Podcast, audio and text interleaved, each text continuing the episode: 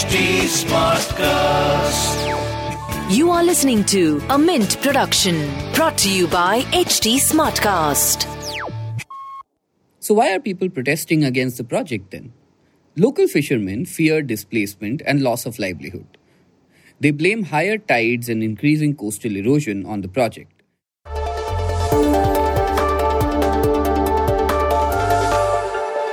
The internet gave us short attention spans.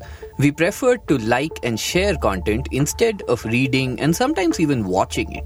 At Mint, we decided to come up with the Mint Primer, which breaks down the big news of today into short, quick, consumable questions and answers. On this podcast, you will find information about everything from cybercrime to RBI's new repo rates. I'm Prasid Banerjee, and this is what happened today. Today's primer is written by N. Madhavan. Kerala's ambitious Vizhinjam port project led by the Adani Group is caught in protests and violence. The transshipment container terminal promises to reduce logistics and make manufacturing competitive. In this episode, we explain how the project landed in controversy. In 2015, the Adani Group signed a concession agreement with the Kerala government to build India's first mega transshipment container terminal at Vizhinjam near Thiruvananthapuram. The Rs 7525 crore project, an all-weather deep-sea port with a depth of 24 meters, can service large Megamax-sized container ships. This natural port has no littoral sedimentation, obviating the need for periodic dredging and lower maintenance costs. The port, which is well connected to the hinterland, will handle 1 million 20-foot equivalent units in Phase 1 and another 6.2 million TEUs when completed.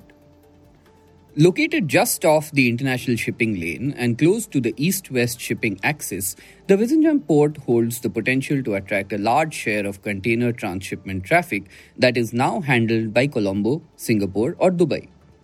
Also, a large share of India's exports and imports that are now transshipped through these international ports can be handled at Vizhinjam, and that would mean a sharp reduction in shipping costs and lead time. This will go a long way in reducing overall logistics costs and making manufacturing competitive. It will also create thousands of jobs, directly and otherwise. So why are people protesting against the project then? Local fishermen fear displacement and loss of livelihood. They blame higher tides and increasing coastal erosion on the project. Protests turned violent after the Kerala High Court last week allowed the resumption of work. On 27 November, protesters attacked a police station. They want work to resume only after an expert panel studies the impact of the project. In addition, the protests have also gained a communal angle. The Latin Catholic Church has been at the forefront of the protests. The police have charged the Archbishop and several priests in connection with the police station attack. Many Hindu outfits have thrown their weight behind the project and want its quick completion. They blame foreign funding for the current protests. The project has also created strange bedfellows. Both the BJP and the ruling party, that is the CPIM, are surprisingly on the same side of the issue and want the project to go ahead. So where does that leave the project itself? The Adani Group claims that 70% of the project is complete. Protests have stopped work for over 100 days now.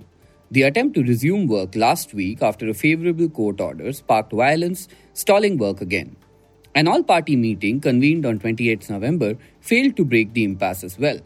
The state government is firm that the project should go ahead and most parties, barring Congress, support it.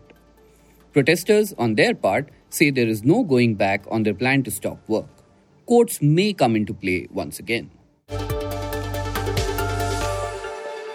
And that was a quick glimpse at today's front page. We'll see you again tomorrow. This was a Mint production brought to you by HT Smartcast. HT Smartcast.